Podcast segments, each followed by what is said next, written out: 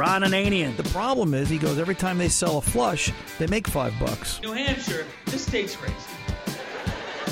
And realize it's the only state in the country without a mandatory seatbelt. You take that live free or die thing, well, too friggin' serious.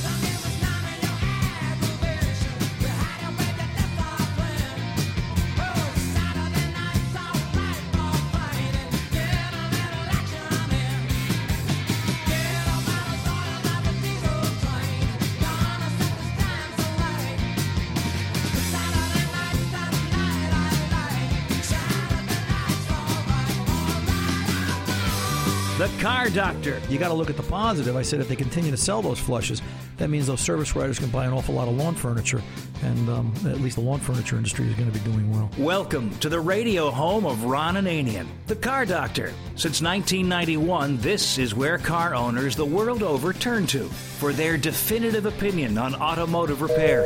If your mechanic's giving you a busy signal, pick up the phone and call in. The garage doors are open. But I am here to take your calls at 855 560 9900. And now, The most dramatic license plate of all has to be New Hampshire's, which says, Live free or die! Well, I'm certainly not going to move there. here's Ronnie. And I can understand that. Welcome to our newest Car Doctor affiliate, WNNH New Hampshire, as we thank them and appreciate the fact that they are helping carry the Car Doctor legacy coast to coast, border to border, and uh, help move us forward. We're now on live in the great state of New Hampshire. Ron Ananian and the Car Doctor here, 855 560 9900 is the phone number. Here to answer your questions and solve your problems as we take this show another weekend forward and uh, continue to solve all of America's broken car problems and uh, attempt to do that. You can find more information about this radio show, cardoctorshow.com. There is an affiliate list there via tunein.com. You can find podcasts of this radio show and take us with you wherever you want to go at iheart.com or itunes.com. And remember, if you need me, Ron Ananian and the Car Doctor during the week, it's ron at cardoctorshow.com. It's funny about that, if you need me during the week thing. I have to tell you this story as we kick off this hour Hey, Ron, Car Doctor. Ron, I hate to interrupt the monologue. We've got a call on the line here. We really, really need to get to him right now. This guy's in a parking lot. He's got a big problem. Important. All right, let me- Extremely important. Let, let me grab this. Hang on one second, folks. Let's let's see who's on line one. Who's on line one? Ron. Hi, from Ron. It's, Waldwick? it's Ron from Waldwick, New Jersey. Gee, thanks for taking my call. I'm really desperate.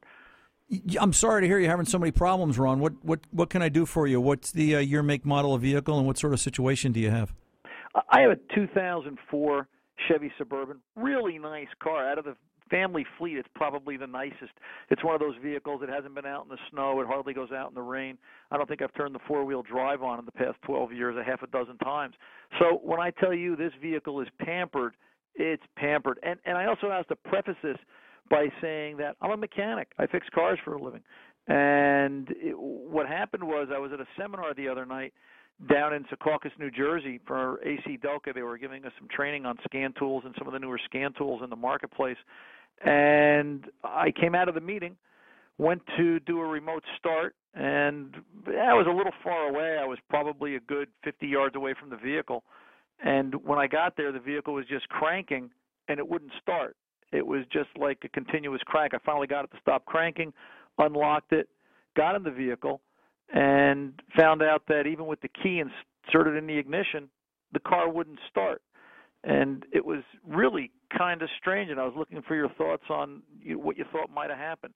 Well, what can you tell me, Ron? Can you tell me you know, any dashboard warning lights on? Any weird notices that you received from the gauges? Did the fuel pump run? You know, when you're in a situation like that, and sometimes a situation like that, especially when you're a mechanic, you find yourself feeling like you're talking to yourself. It's funny. It feels like deja vu. I think I just said that. And the issue really becomes that you've got to stay calm and carry on, like Winston Churchill once said. In that, if that were me and I was in that situation, I'd be looking at the dashboard. That's probably my best source of information at that point. What sort of information will it give me? Do the gauges look normal? Where's charging system voltage if you have a volt gauge? What any dashboard warning lights on? Um, you know, I bet in your situation as an educated guest, because I think I've been here before, I think I've seen this problem just recently, as a matter of fact. I'd venture to say that the anti theft light was on and it was flashing. That's right, Ron. It was flashing. Um, as a matter of fact, eh, when I put the key in and went to start it, I did hear, I was able to tell the fuel pump was running. I could hear that from the back of the vehicle. Being a mechanic, and I've had the vehicle a long time, I know what the sounds are of, of what sound sound or you know launch is going to sound like. And all the dashboard warning lights everything looked normal except the anti-theft light was flashing quickly which told me you're right i was in a false anti-theft event. And I say false because I had the right key in my hand and it was me starting the car. It wasn't like someone was trying to steal it. So then what what did you do next Ron? My my guess is you'd have to go and you, you needed a scan tool good thing for you you were at an AC Delco seminar about scan tools and um, you know you could probably could have gone and grabbed one of those is that is that what you did did that get you the answers did you have anti-theft codes stored in the vehicle Yes, I did, Ron. I had, matter of fact, I had more than just anti-theft codes. I had communication codes. I had anti-theft faults. I had all sorts of things. You could see that the computer was really confused. It didn't know which way was up. So what I did was I went back into the seminar, and fortunately for the, for me, it's I, I know most of the trainers that were there, and I went over to the uh, gentleman from AC Delco, a friend of mine by the name of Steve, and uh, I borrowed the Tech 2 from him, the GM factory scan tool and he came out to the car with me. We were kind of laughing about it. Here we are, 10 o'clock at night, out in the middle of a parking lot, hooking up the scan tool, and uh, we saw anti-theft codes and you know all sorts of issues going on. Uh, cleared them, and we were able to get the vehicle to reset, and it started up, and homeward bound we came. I, I guess part of the reason for my call is I thought maybe you'd like to talk about this on air for the listeners out there that maybe don't have access to or aren't at a scan tool seminar where they've got access to scan tools that they can plug into their car to diagnose it right there. But you know, if if this was a regular listener calling in, what would you tell them? How would you tell them to handle it? And uh, I'd be curious to pick your brain and hear how you'd you'd, you'd help them to resolve it. Well, I, I appreciate that, Ron. I really do. You know, I, I think if it were me, I'd feel like I was talking to myself and uh, I'd be walking around in circles. But uh, it sounds like a recent episode I had, and I can tell you what I did as I stood out there in that parking lot at night. And listeners, thanks for playing along with us as we kick off this hour of the Car Doctor. We thought you'd uh, like to hear this experiment of what it's like when you need to talk to yourself. And um, I have to tell you, when this happened, I, I, sort of felt like Will Smith in that movie Hitch because I really wished I had somebody behind the door to talk to. If you remember the end of the movie, the last couple of scenes, and um, he was looking for help to explain his love life. And in my case, I was looking for help as to, you know, how could the car just drop dead like that? And it did. The 04 Suburban didn't start that night. We came out of the seminar, and I went back in, and I got my friend Steve with the scan tool. And uh, as we cleared the codes, I, I said to myself, driving home and, and, and, talking with Fast Harry, who was with me, and Danny, my tech, we were all kind of kicking it around and saying, what would the average person do? Look at how much computers are on this vehicle, and this is a 12 year old vehicle. What would happen if it was a newer car? And the thoughts that came through my mind were, and that's why we sort of chose this for the repair of the week, in that Uh, you know, first things first, do what I did. Look at the dashboard. Is it giving you any information? Is the anti theft warning indicator on? And if you don't know which light is the anti theft warning indicator, boy, you've got a problem. You know, that's just one of the things you need to know about your car. It's, it's critical.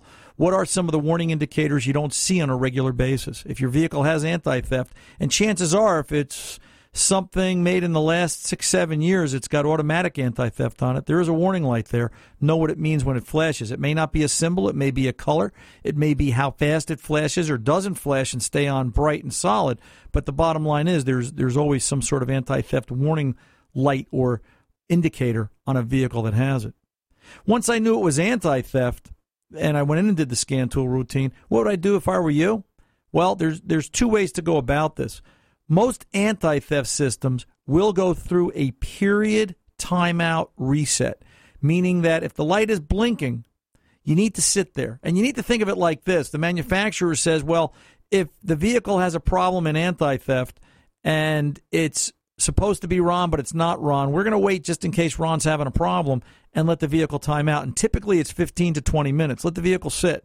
Don't touch anything. Don't keep trying to crank it. Time it. Wait 15 minutes. Wait 20 minutes. Does the indicator light stop flashing? Does it change anything on the dashboard? And if it does, put the key in and try starting it again. If it still goes into anti theft event, and if the Suburban had gone into anti theft event, my next step would have been to disconnect both battery terminals, put a jumper wire between the two terminals, not the battery, between the cables. I would have put a jumper wire between the cables and sat there with it connected like that for eight to 10 minutes. I would have bled the computers down to nothing. I would have taken away their memory, cleared all the fault codes, plugged the cables back in, and hopefully it would have started. If it didn't, and for the record, if it didn't, I was prepared. I had my AAA card in the wallet. I had an 800 AC Delco folder in my glove compartment from when I service my own vehicle. I am entitled to free AC Delco roadside because I'm an AC Delco professional service center. As ironic as that sounds, listen, anybody's car can break at any given time. Uh, you know, just because I'm the car doctor doesn't mean I'm not going to get a flat tire and doesn't mean I'm not going to have a vehicle that acts up like this. It's electronics. What I shouldn't have is an automotive surprise because I've maintained the vehicle. And here's a case where maintaining the vehicle I don't know that it would help, but if that vehicle had to be towed in, if it were your car and it had to be towed in with a no start condition, knowing the maintenance was done does cut down on what you need to look at. So, best answer I can give you as we kick off this hour of the car doctor: stay calm, carry on. It's a car. Hopefully, you've got some of your, um, you know, bad emergency problems sorted out in your head. You know what you're going to do. You've got a plan in place. You've got some phone numbers in place, and you're ready to go. And if all else fails, you may want to try and start talking to yourself because um, it happens to the best of us. And I can honestly say it happened to me. Hello and welcome. Ron Ananian and the Car Doctor here. True story from this past week. We were out at a seminar, and um, it just it's it's really kind of funny. I, I still can't get over the fact as I was walking back in to borrow the scan tool from Steve, from my friend Steve. Uh, some of the guys were coming out of the seminar, and uh, you know when I go to these things, I just try to go in very nondescript behind the scenes and a couple of them came up and asked me. They were like, um, "Hey, where are you on again? You're back on in New York, and uh, you know what radio station is that?" And I told them AM 1700 WRCR, and um, everybody was like all excited, and it was funny. I thought about it afterwards. I never told them who I was. I didn't have a name badge on, so um, sometimes maybe it pays not to be recognized, and then again, sometimes I guess you just can't help it. Hey, listeners, we've got an awful lot going on this hour. We've got an interview down around the bottom of the hour with the folks from Superchips. We're going to be talking about performance and what you may be able to do to modify your vehicle. Hopefully, it's a little bit better than what I did to the Suburban to get it to run.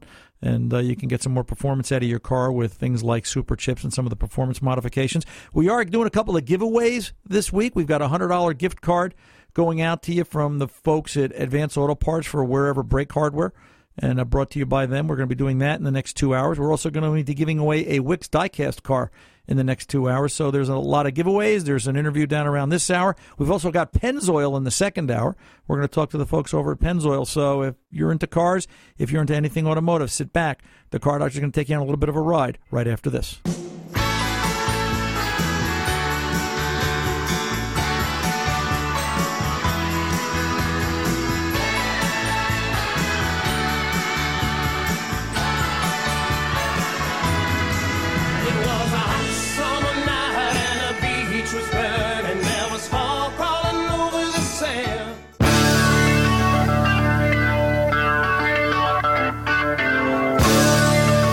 Ron Ananian, the car doctor, rolling along this hour at 855 560 9900. Let's get over and talk to Peter in Pomona, New York, 2004 Mercury Marauder, and some transmission questions, I believe. Peter, welcome to the car doctor, sir. How can I help?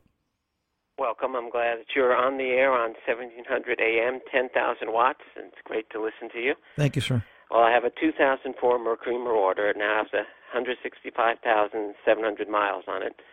And I noticed maybe couple weeks ago, well, about 10 days ago or so, that there was a little bit of vibration while I was driving and felt like you were going over rumble strips.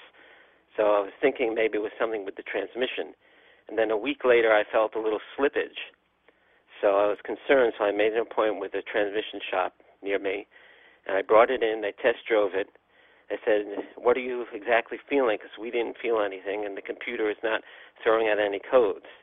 So I explained to them again, it felt like you were going over rumble strips, and there was a little bit of slippage. So they checked it out, and they said that they saw too much fluid in the, you know, in a fluid level was too high. And then they took the pan down, and said, look, there's some water in here. with some water in the pan. So somehow water must have gotten in there somehow. Been driving through any There's deep also- been driving through any deep puddles or anything lately, Peter?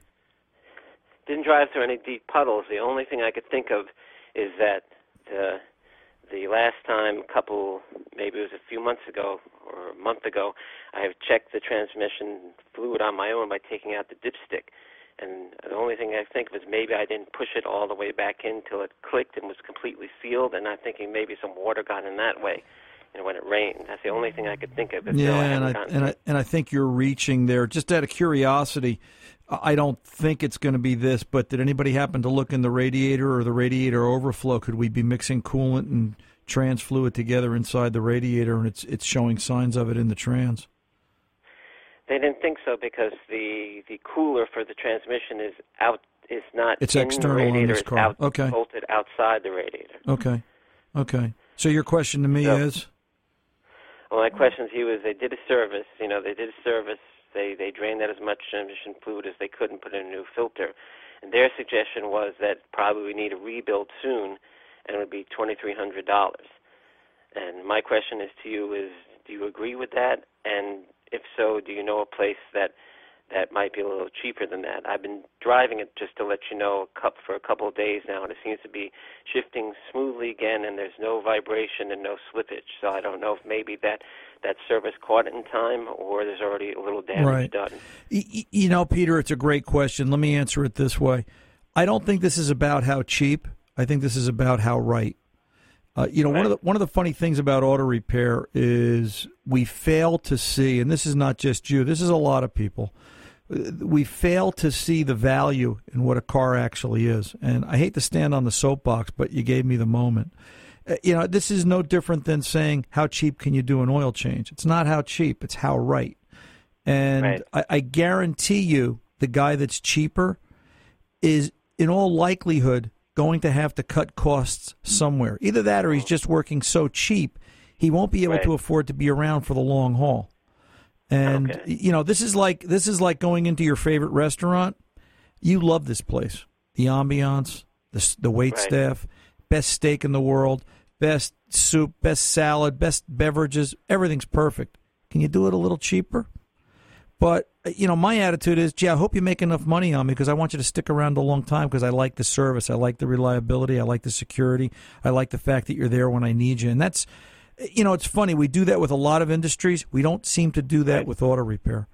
So Right. that's that's the first part of your question. The, the second part of my question is because it all comes back to the relationship you have, hopefully, with the mechanic, with the trans rebuilder. He's got reputation. He's in town a long time. He's going to stand behind the product because hopefully you're not going to have to see him again for a couple of years.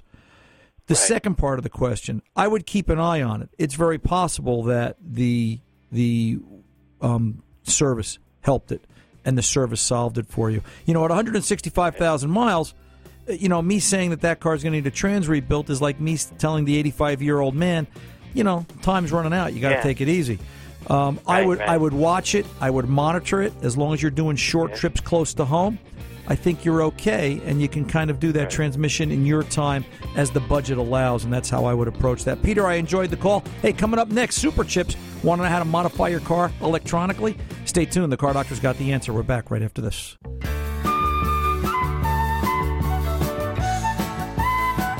Hey, listeners, welcome back. Ron Ananian and the Car Doctor here. You know, we've had some inquiries over the past year, and they're getting to increase in frequency. Questions about chips and computer flashing, and hey, how can I make my vehicle run better electronically?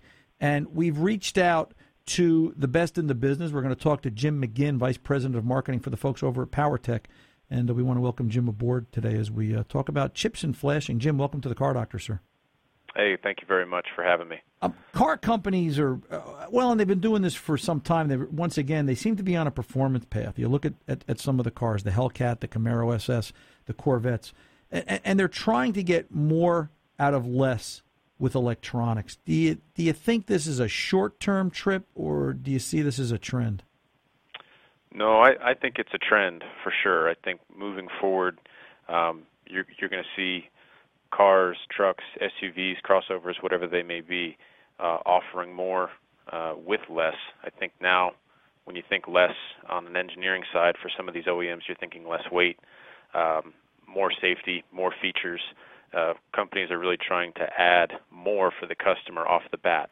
Um, and I think you know in the next five to ten years, the landscape will be totally revamped um, as far as technology available to customers off the lot, as well as what the aftermarket can provide them. And the aftermarket's going to have to adapt to uh, to those new offerings to make sure that they can continue to deliver, you know, what the customer is looking for, what those needs may be right. down the road. So electronics gives us lots of options. A, a friend of mine was lucky enough and and uh, wealthy enough, he was able to afford a new Dodge Hellcat. And it was really amazing to me when he explained how, with this key, the car puts out 700 horsepower, and with this key, the car puts out 500 horsepower. And they're doing that electronically. I, I thought that was amazing. So when you look at electronics like that, how they can change horsepower, they can change power, what does that mean to the consumer? I mean, if somebody's out there driving a, a, a 2015 Ford Explorer, for conversation's sake, mm-hmm. is is is there something that chip and flash technology can do for them? Because it doesn't necessarily have to just be a hot rod per se. No, not at all. I, I think we cater to a wide variety of customers. We we cater to the enthusiast, the guy that likes to go out to the track. Uh, and quite frankly, he may be using our product to get his race vehicle to the track, not right. necessarily compete. So, um, one of the, the biggest things that we see from our product registration data is, is that people gravitate towards a tuner or a chip for increased fuel economy. Um, there's a lot of people that do recreational towing as well, whether they have a towable, uh, boat, an RV, camper. Um, shift points is huge, particularly with gas customers uh, when they're pulling hills. We're here based in Ogden, Utah, so as you drive through the mountains, uh, you may see the RPMs up at four or five thousand. Eliminating downshifting is a huge benefit uh, that a chip or a programmer can provide you, and then really just power and performance from zero to wide open throttle. A lot of people think power off the line is is where you really see the benefit, but in reality, it's when you're going from third to fourth gear or when you're coming on off the expressway, um, getting up to speed, not feeling like you're a hazard when you're at load. Um, those are the benefits that we think that really cater to the people that have fun on the weekends with their vehicle, but also drive it Monday through Friday during the week. For those of you just tuning in, we're talking to Jim McGinn here on the Car Doctor, Vice President of Marketing for PowerTeq. Jim, so do you think the minivan user is going to see as much of as an advantage as as the Corvette owner? You know, chip flash add-on performance seems to be becoming an extension of the manufacturers, and it's becoming a logical path for growth. What are your thoughts? Sure. I mean, I think we're always looking to target you know the other car in the driveway. So you know, when you think Corvette, you think of uh, performance, speed, uh, the guy that may, you know, frequent a speed shop or go into an O'Reilly's and buy buy parts. Whereas the minivan is more for functional transportation. But the way technology is going now, and some of the things that we can include in our products, it's things like a maintenance manager or reading and clearing that code. What what does that check engine light mean to me? And that's where we can add value, I think, to the minivan customer or to the other car, quote unquote, or truck in the driveway um, additional features, uh, the ability to con- control and you know lay out some style on a graph, uh, whether it's on an in-cabin monitor or exporting it uh, to a CSV file, even to to really see where you may be experiencing a flaw in your vehicle uh, throughout the RPM band. So um, we think that you know manufacturers will continue to offer more things that you'll be able to view on the dash, and, and our goal as a company um, is to really define performance for the customer. Sometimes that means more horsepower. Sometimes it means more visibility into what's going on in real time. Because for sure, somebody using their pickup truck uh, off-roading in Arizona, Nevada is going to want different things than the person using it as a grocery getter in downtown New York City, and and that that's probably a real-world scenario, no? It is absolutely, and the other thing that a lot of people maybe don't take into consideration is their altitude and their terrain.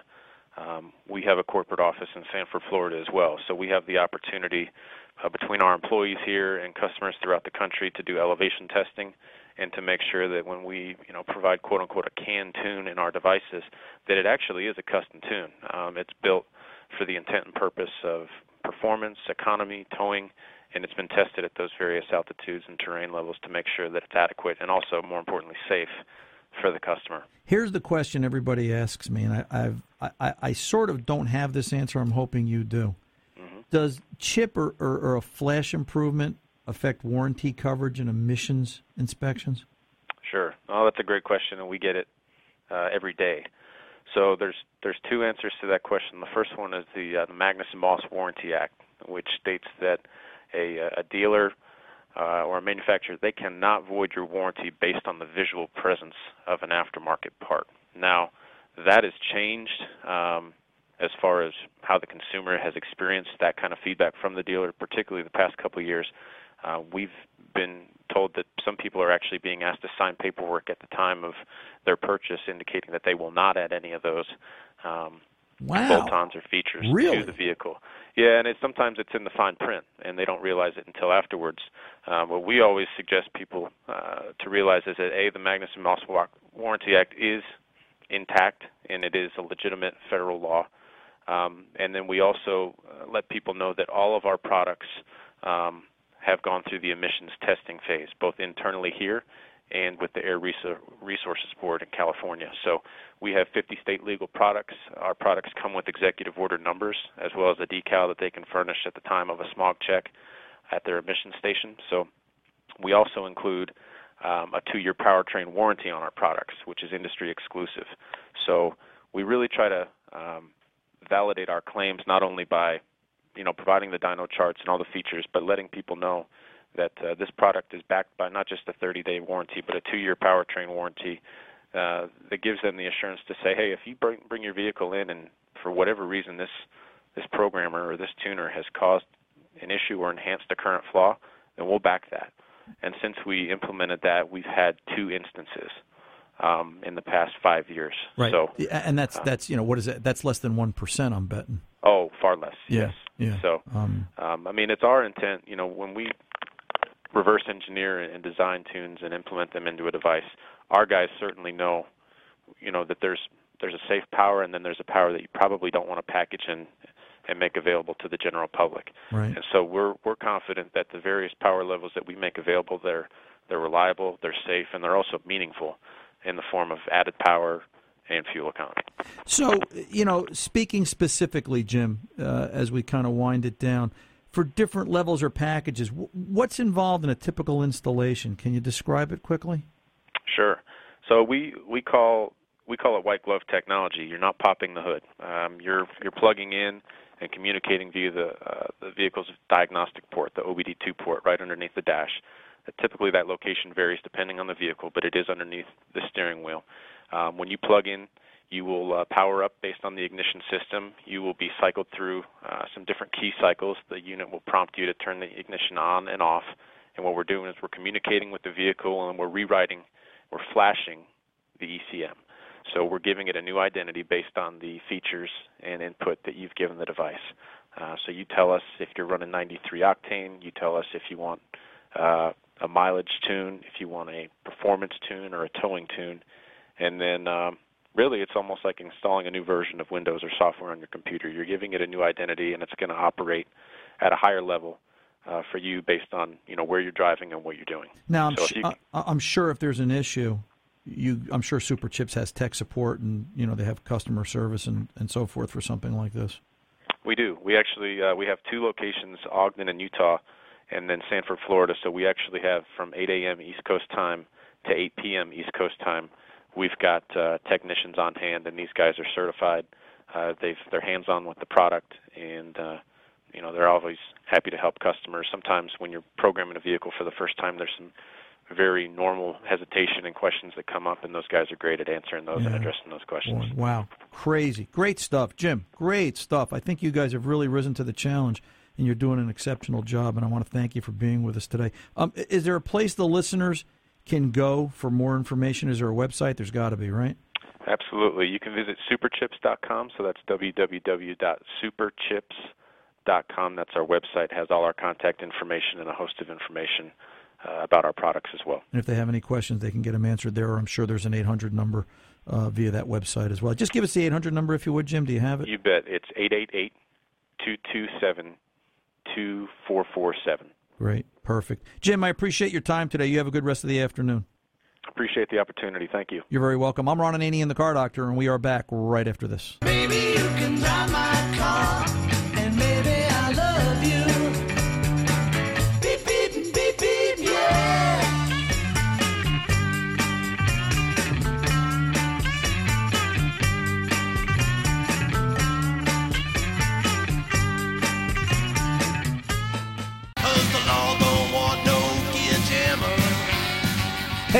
welcome back. Ron Ananian, the car doctor. Keep in mind, listeners, this hour, I think it's this hour. We'll have to do it this hour. One of our upcoming calls, we're going to be giving away a Wix diecast car. It's their, um, it's their 39 Ford diecast 118th scale model. You know, for 75 years, Wix has protecting has been protecting all of the engines that America drives with their various line of filters, oil filters among them. And uh, to help celebrate that, they've created this 39 Ford Coupe Hot Rod.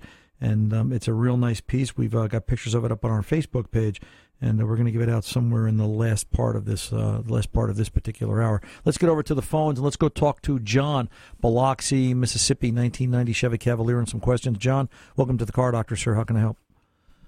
Hi, I'm going from a four headlight system to a two headlight system. Okay. And the uh, I've got the low beam bulbs in the new in the new uh, housing, but they don't lock down. They they will fit into the housing, but they can't lock down because of the way they're designed. They're, right. they're too small. Okay, what I want to do is go to a junkyard and cut the connectors out of a two headlight system and solder them. Cut cut my four headlight connectors off and solder the two headlight connectors on there and so that the bulb will fit tightly in the well, housing. Well, well, wait a minute. You're gonna you're gonna still have high beam, low beam, right, John?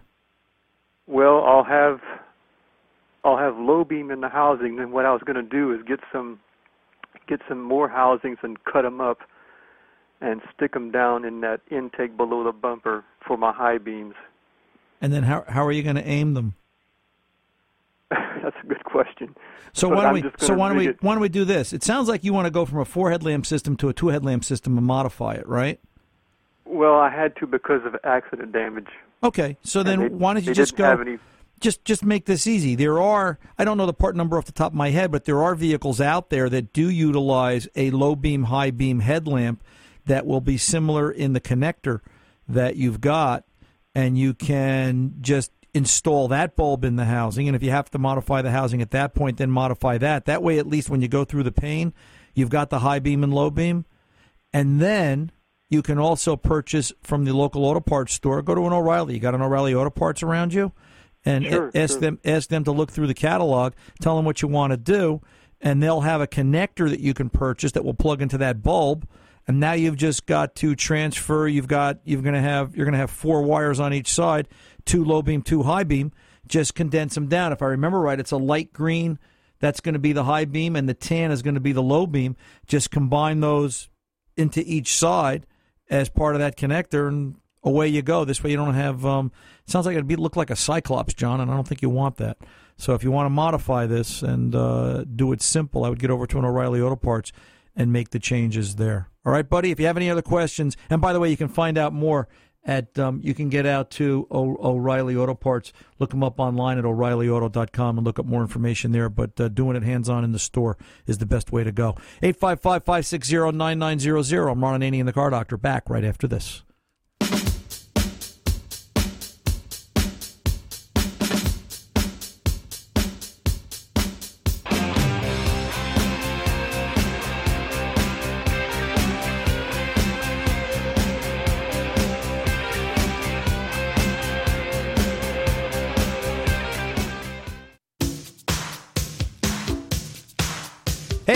Back. Ron Ananian, the car doctor. We're running out of time. Let's finish this hour. Mike in Portland, Maine, 2006 RAV4. Mike, what can I do for you real quick?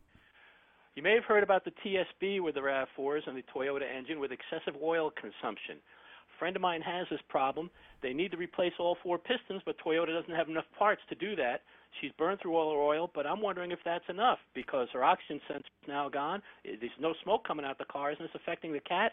Shouldn't really everything be replaced from the fuel line back in order to prevent, keep everything running? Great question, Mike. I'll tell you what, in this mechanic's opinion, yeah, you're absolutely right. You know, Toyota's got a problem. A lot of these manufacturers have a problem right now, and there's not a lot of talk about it. There's not a lot of conversation going around the industry. But the fact is, many manufacturers, Toyota among them, in my opinion, and from what I'm seeing, the proof's in the pudding, they've extended the oil drain interval too far. They've taken it out to the point where now a lot of these 2003 up Toyotas, like the Hondas, uh, like some of the Nissans, they're having oil consumption issues. Subaru comes to mind of late.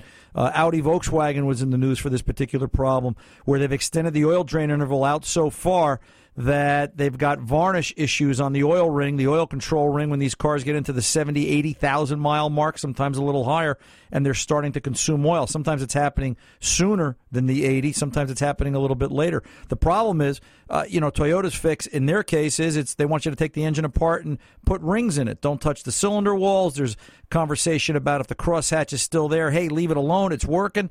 Um, to me, it's kind of like letting a 12 year old rebuild your engine, and uh, it doesn't matter if you follow all the necessary procedures. It works and it gets you out the door. So, yeah, there's an issue. And then the latter part of that is you're right. It is damaging oxygen sensors, air fuel ratio sensors, catalytic converters. The reason we don't see cars burning oil going down the road anymore is because catalytic converters swallow all that smoke. Hey, Mike, you know what? You're my last call this hour. Stay tuned. Stay on the line. Fast Harry's going to get your information. We're going to send that 39 Ford Model 118 scale car your way, courtesy of the nice folks at Wix Filters and their 75th anniversary. Maybe that, maybe that will help ease your pain. I'm Ron Ananian, the car doctor, reminding everybody mechanics aren't expensive, they're priceless. See ya.